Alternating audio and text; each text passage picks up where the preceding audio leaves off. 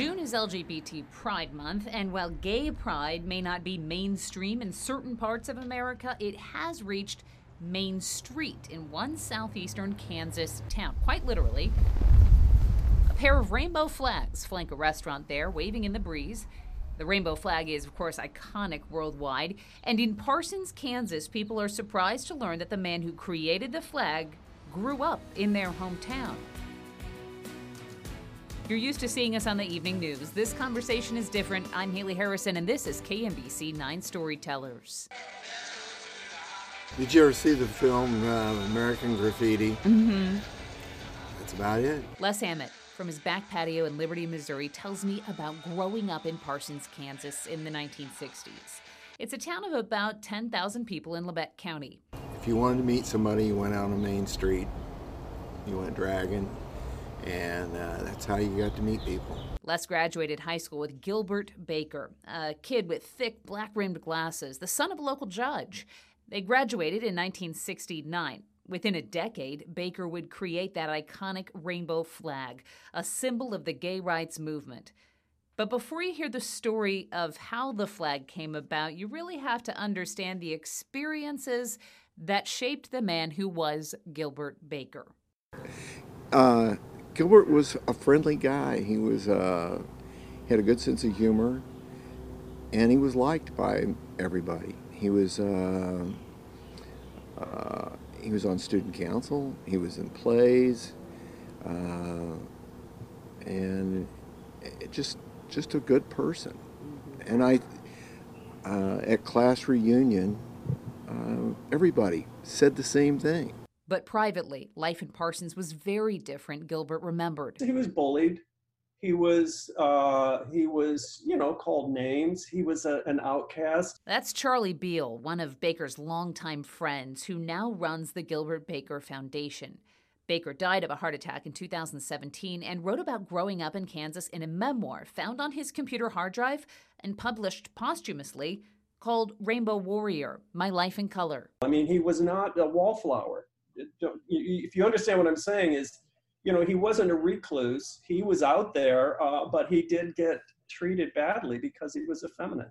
I um, talked to uh, Les Hammett this morning, and Les has this did. very different version of yeah. of his memories of Gilbert. Uh, as you've probably heard, you know, he remembers Gilbert as being like popular and well liked and all of this, and then you hear Gilbert's, you know, version of what life was like for him.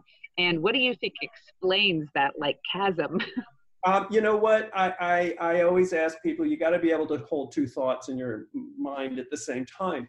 I think uh, Les is right. I've spoken to Les maybe a couple months ago. They're trying to get a plaque for Gilbert and Parsons, and we are just telling them, let us know how we can help. Um, and uh, uh, I, like I said, he was not a wallflower. He was a vivacious person but you know he did get the people smacking him on the head in the cafeteria and, and people you know saying calling him names. So it, you know i think they're both true. So i think gilbert one thing he talks about in his book is having to put on this mask this outside persona to pass to get along.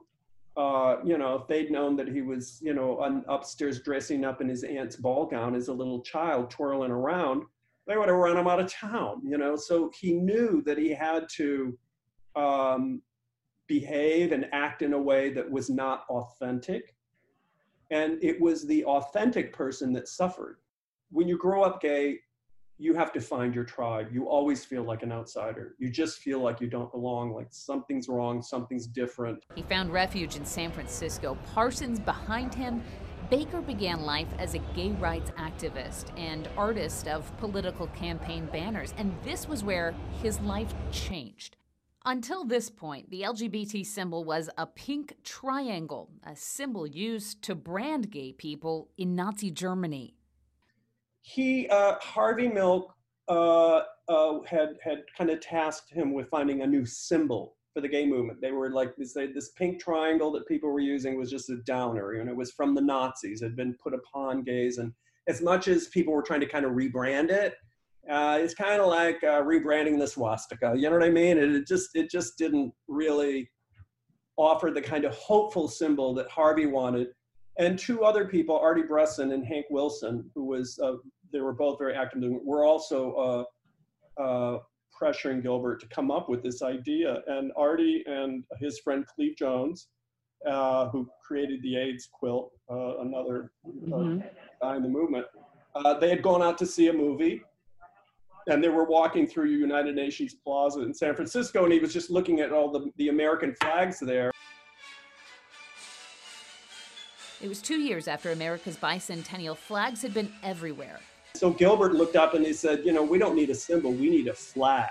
He understood the power of flags. The bicentennial had a big effect on him because he saw it, you know, this flag that people kind of made jokes about, you know, in the 60s and stuff he realized how powerful they are. You know, people march into battle under flags. You know, uh, they, they, they, they, they carry the power that people put into them and they extend power to people. The inspiration for the rainbow flag came in 1978 at the Winterland Ballroom in San Francisco. I think they were a little high on something, uh, but uh, you know, uh, I think between the swirling lights and the colors, but most importantly, he wrote about the diversity of the crowd from seeing, you know, black kids to Latino kids to, you know, smartly dressed suburbans to hippie chicks to, you know what I mean, to, you know, all sorts of, of people.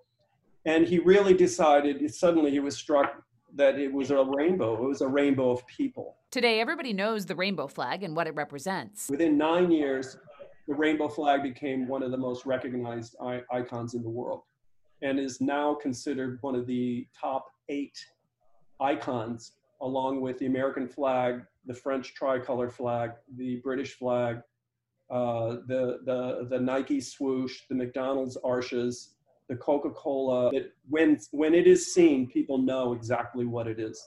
Today, flying the flag is still sometimes a very bold statement. And so for us, the foundation is about these frontiers, whether it be countries that don't have any rights or small towns in America where people feel uncomfortable uh, being out of the closet. You know, we will do anything we can to work with these people. Um, we work with Stacy Lentz, the Stonewall Gives Back Foundation. That's her her passion is these small towns where they need support and they where that flag means so much more than it does in New York City.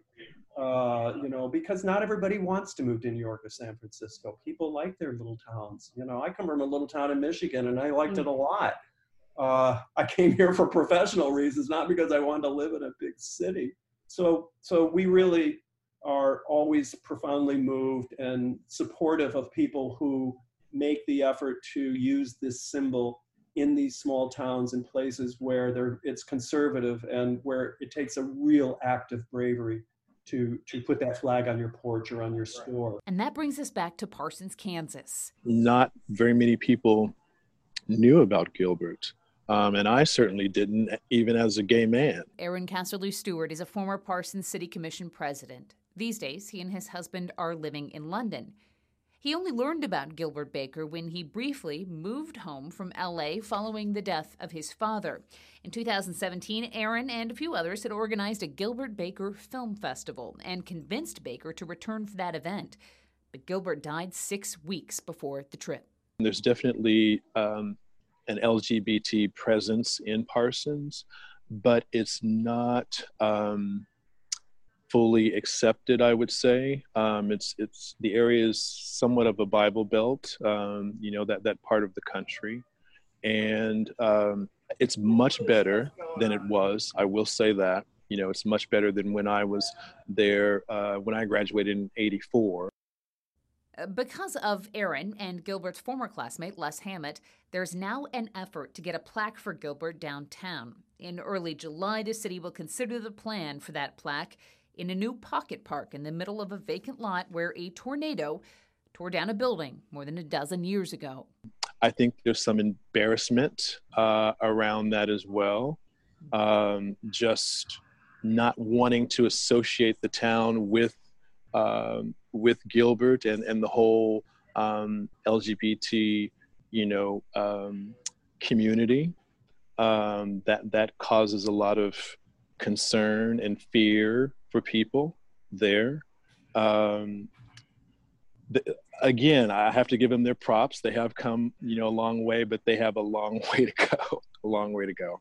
And and and that that was my point in, you know, trying to um, raise awareness there and just to get, to get the city to realize their part in history.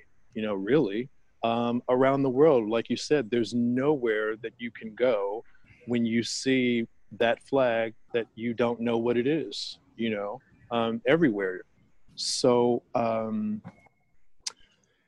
you know, it, it's, it's unfortunate that they haven't embraced it. But some in town are accepting Gilbert Baker.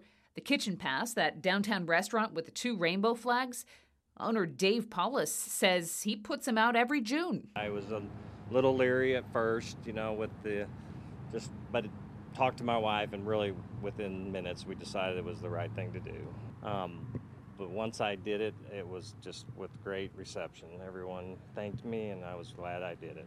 Did you have people say that they had people in their family or they knew people who were gay? Well, that was one last year that hit me. A real good friend of mine called me and thanked me for doing it and said, I don't know if you know, but my son is gay.